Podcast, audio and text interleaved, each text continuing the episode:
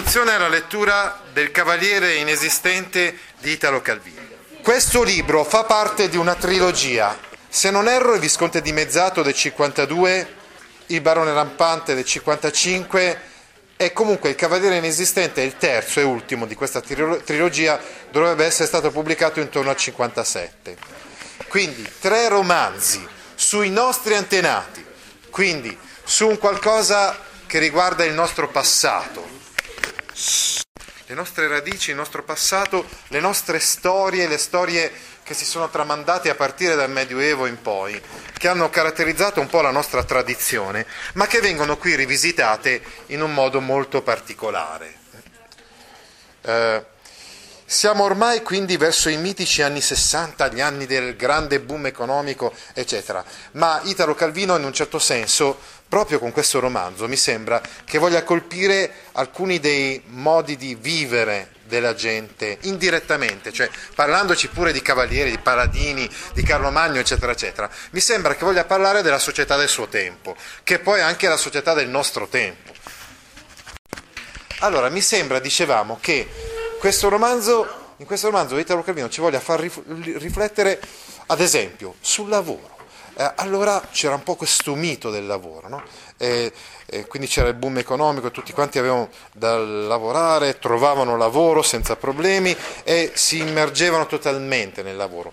E, diciamo che il cavaliere inesistente è un tipo un po' così, quindi lui è molto affezionato alle cose da fare, al lavoro che deve, al compito, al compito, all'incarico vero che deve svolgere. Eh, dicevi? E non prova neanche emozioni. E non prova emozioni, sì. È tutto mente e niente corpo, è inesistente, è nulla. Cioè vuol dire quindi che dietro, dietro l'uomo dietro l'uomo contemporaneo forse c'è un'inconsistenza, c'è una mancanza di consistenza, una mancanza di identità, un'apatia, dicevi anche tu. Non era anche il fatto che c'era la contrapposizione al fatto che lui non era esistente, quindi non si poteva vedere, sì. e però comunque era, era, il tipo più materialista che c'è nel libro. Mm. Era quella, c'era anche quella contraddizione, che lui eh. non si poteva vedere, però in qualche modo, per, come ironia della sorte, era il, tipo, è il personaggio più materialista della storia.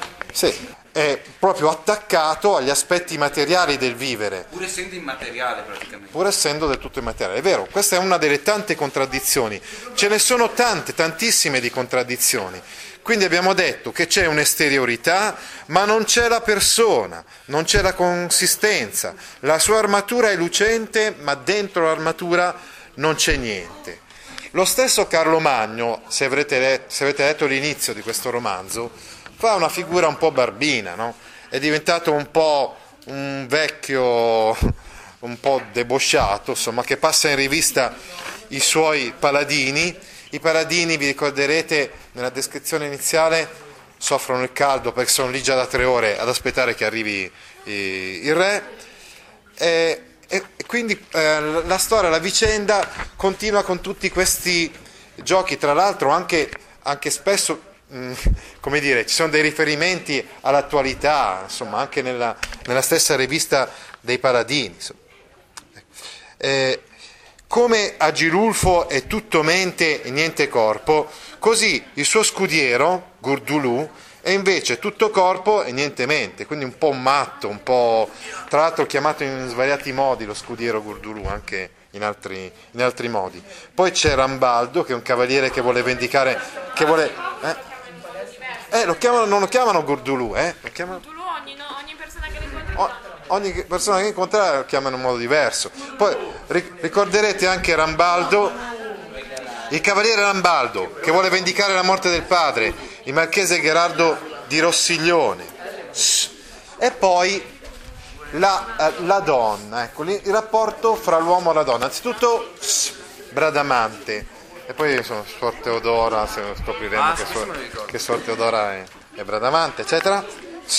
A un certo punto si dice, ad esempio, a pagina 45, così sempre corre il giovane verso la donna, è quasi una citazione ariostesca. Infatti, eh, Calvino era un grande lettore di Ariosto, cioè dell'Orlando Furioso, e nell'Orlando Furioso c'è proprio la ricerca della donna, la quest, eh, insomma l'inseguimento di Angelica, eccetera. Ma è davvero amore per lei a spingerlo? I cavalieri cercano la donna davvero perché sono innamorati della donna o non è amore soprattutto di sé, ricerca di una certezza di esserci? Ecco, c'è sempre questo inseguimento, della, questo tentativo meglio di avere una consistenza propria. E proprio paradossalmente, più si cerca di avere una consistenza, più ci si accorge che non si ha questa consistenza, non si ha identità. E la certezza di esserci solo la donna gliela può dare. No? È proprio una chesta riostesca, come quando si dice corre e si innamora il giovane insicuro di sé, felice e disperato. Per lui la donna è quella che certamente c'è e lei sola può dargli quella prova. Ma la donna, anche lei, c'è e non c'è. Eccola di fronte a lui, trepidante anch'essa, insicura. Come fa il giovane a non capirlo? Insomma, stiamo leggendo alcuni brani in cui si evidenzia questo aspetto. No? Sì, sì, sì. L'ultimo. Il tema dell'essere. Il tema dell'essere, assolutamente, sì. Assolutamente.